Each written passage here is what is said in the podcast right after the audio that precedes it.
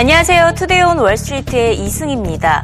얼마 전 연준이 지난달 FOMC 의사록을 공개함에 따라서 연준이 낮은 물가에도 금리를 인상할 수 있다는 점을 시사를 했습니다. 올해 금리 인상에 대한 입장을 고수했는데요. 자, 이에 대해서 다양한 월가 전문가들의 반응이 뒤늦게 쏟아지고 있습니다. 대표적으로 배리 스턴리히트 스타우드 캐피털 회장의 인터뷰를 확인해 보도록 하겠는데요. 유가 하락과 달러와 강세 여파로 금리를 인상은 하더라도 큰 폭으로는 인상하지 못할 것으로 진단했습니다. 있습니다. 연준의 기준금리 인상은 그저 형식적인 수준에 그치게 될 것이라고 진단을 한 것인데요. 금리가 오르게 되면 달러는 더 강해지기 때문입니다. 달러 강세로 인해서 수출 기업들이 타격이 커져서 미국 경제가 또 침체에 빠질 수 있는 위험이 있기 때문에 금리를 크게는 인상하지 못할 것이라는 설명입니다. 자, 이 모든 문제를 해결할 수 있는 답은 단 한 가지에 있다고 진단을 했습니다. 바로 임금 상승인데요. 임금 상승은 미국 경제가 잃어버린 제3의 요소다 이렇게 표현을 하면서 중산층의 자산이 늘어남에 따라 소비 심리가 살아날 것으로 기대했습니다. 배리 스턴리히트 스타우드 캐피털 회장의 인터뷰 연결합니다. Hopefully we'll see wage inflation and that's that would be the third leg of a missing economy in the United States is to help the middle class. Well, against a weakening global economy or U.S. exports, you know, we've talked about this revolution in U.S. manufacturing, but we still have $3 gas. That's good for manufacturing um, and production, but we don't have uh, wage inflation, but maybe we'll get it. Maybe we'll get it. That would help consumer spending. It'd be a double dividend with lower oil. They'll have more money um, lower home oil costs, low, lower gas costs. If they actually got wages to go up, then consumption could rise and the U.S. economy could continue to grow against what's going to be some headwinds for U.S. based companies because their products are going to be more expensive in global markets. So I think. Uh, I really look forward to wage inflation. I'm really hoping that, that that kind of brings the nation together in what's going to be a fun political environment the next, what, 18, 20 months. I saw Jeb Bush last night, so.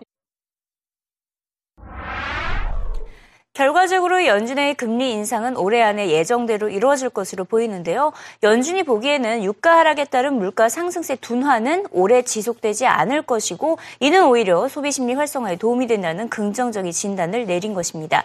하지만 골드만삭스는 인플레이션이 가파르게 하락을 하게 된다면 연준이 2016년까지 다시 말해서 내년까지도 금리 인상을 단행하지 못할 것이라는 산반된 전망을 내놓기도 했습니다. 그래도 대부분의 월가 기관에서는 올 중반쯤에 첫 번째 금리 인상이 시작될 것으로 예상을 했고요. 대표적으로 웰스파고는 6월을 점쳤습니다. And I think I bet it's June, mostly because of the financial markets pricing and trying to rationalize that pricing, not necessarily inflation, because again, the comments you made earlier this morning about oil prices, it, it, probably will take one to two years to figure out where oil is going to go because we don't have any swing producer anymore. Without Saudi Arabia intervening, we don't know. and it's a market producer. we haven't seen for over 30, 40 years. No swing producer.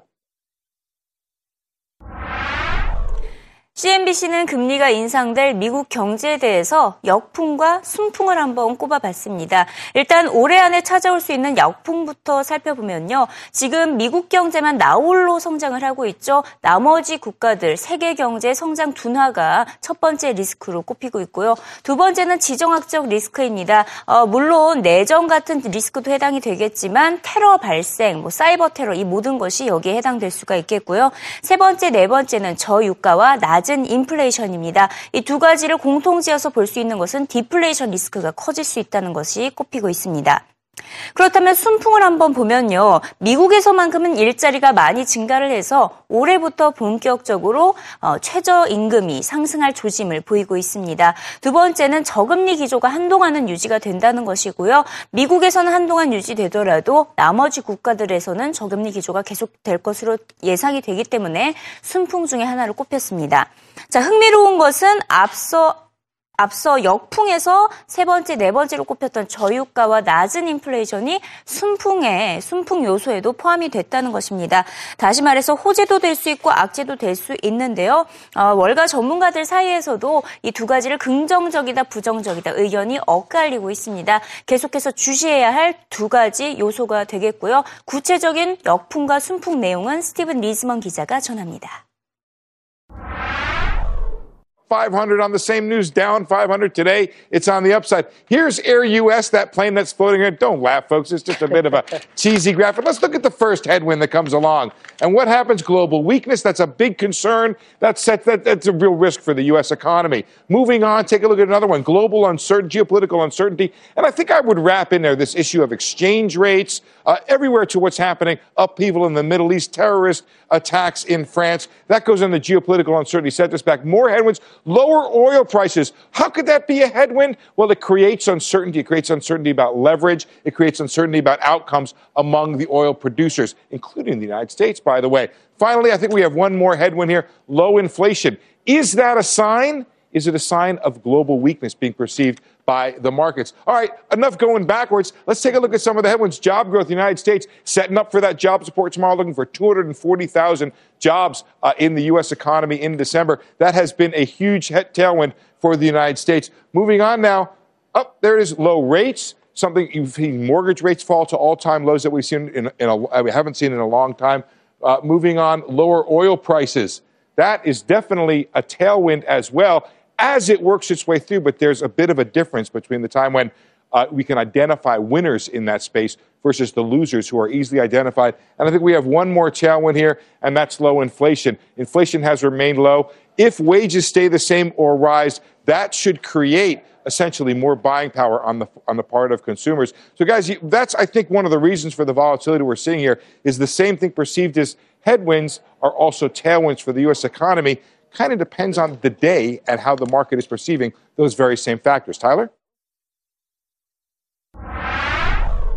금리 인상에 있어서 최대 리스크는 무엇이 있을까요? 바로 달러와 강세에 따른 경기 침체가 또다시 발생을 할 수 있다는 것입니다. 달러가 강세를 계속 이어간다면 미국의 수출 기업들의 실적이 부진해질 가능성이 높기 때문인데요. 또 외환 시장의 불균형 현상도 우려됩니다. 연준이 금리를 인상하면 달러 현상이 부각이 되고 오늘장에서도 달러와 강세 이어졌습니다. 달러 인덱스 92.33을 기록했는데요. 반면 유로화와 엔화 약세는 더욱더 심화가 되고 있죠.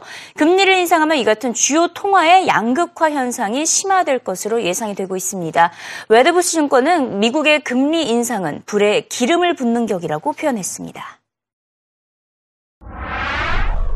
Can the Fed really raise rates and see a greater differential between the dollar and the euro and the dollar and the yen than we have today? So I think they're looking at the currency markets and quite concerned about trying to raise rates. You know, Stephen, because the differential know, I... in currency is already quite high. Well, I think that's there, there's a lot of truth in that. I think the economy in Europe is is quite weak, and certainly the economy in China is weakening, and Japan's not doing particularly well either. And so that is adding, adding fuel to the fire you speak of. But at the end of the day, I still think, even though uh, fixed income markets have rallied considerably, equity markets will continue to rally. All of this currency has to go somewhere, and that's where it's going. It's going into the fixed income market, but it's also going into equities, and that process will continue, in my opinion.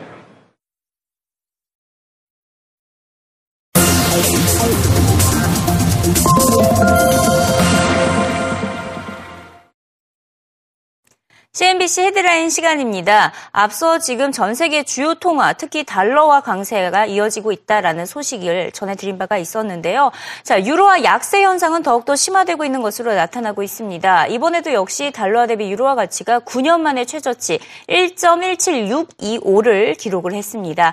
이는 지난 1999년에 유로화가 최초로 탄생했을 당시에 그때 가치와 근접한 것을 알 수가 있고요. 조만간 이 1999년 수준으로까지 때까지 약세가 이어질 것으로 예상이 되고 있습니다.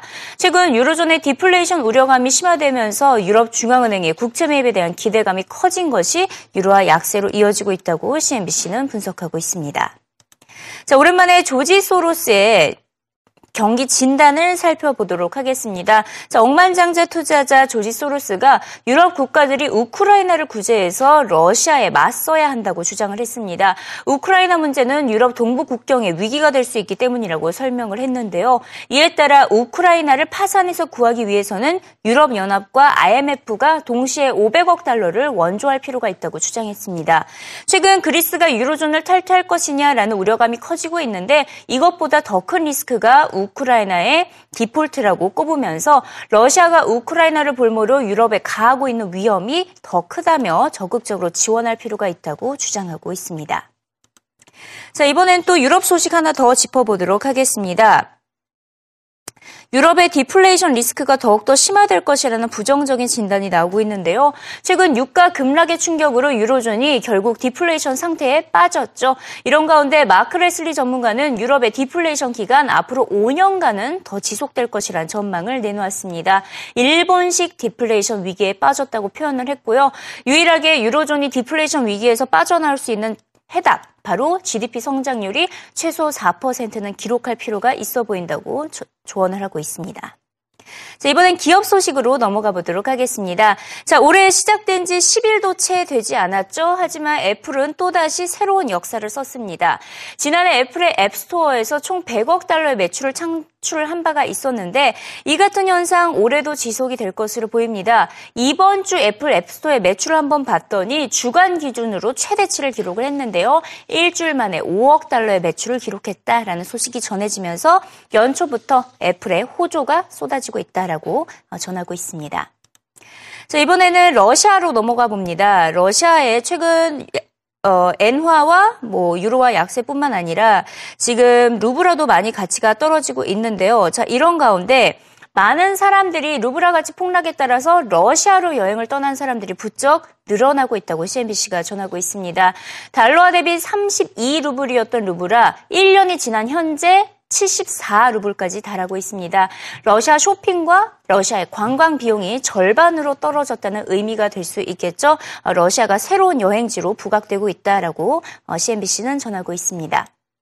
자, 마지막으로 골드만삭스가 올해 최고의 투자처를 선정을 했는데요. 자, 어디를 선정했는지 살펴보도록 하겠습니다. 자, 바로 미국을 꼽았습니다. 미국과 나머지 국가들 간의 차이가 크게 벌어지고 있다. 다시 말해서 미국만큼은 나홀로 성장 가도를 달리고 있다고 재차 강조를 하고 있는데요. 어제 로이드 블랭크페인 골드만삭스 회장 인터뷰에서도 확인했듯이 미국 증시가 가장 우호적이라는 진단입니다. 골드만삭스의 CIO 역시 올해 미국 경제가 가장 견고한 흐름을 이어갈 것으로 내다봤습니다.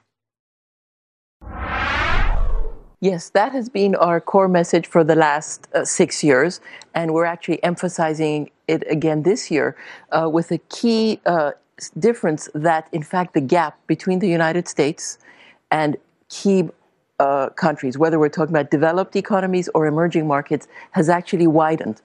And it's widened across a very broad spectrum of factors. So, whether we're looking at GDP, GDP per capita, oil production, obviously, whether we're looking at financial factors like earnings or ROE, or what we call human capital factors like productivity, US manufacturing competitiveness, the gap between the US and all these other places has actually widened. It seems whenever we go through a financial crisis, and that has been true since World War II, every time we go through a financial crisis, uh, people's observations are this is the end of the American century, this is the decline of the US. And time and time again, US actually recovers and comes out much stronger so and ahead of everybody else. Say-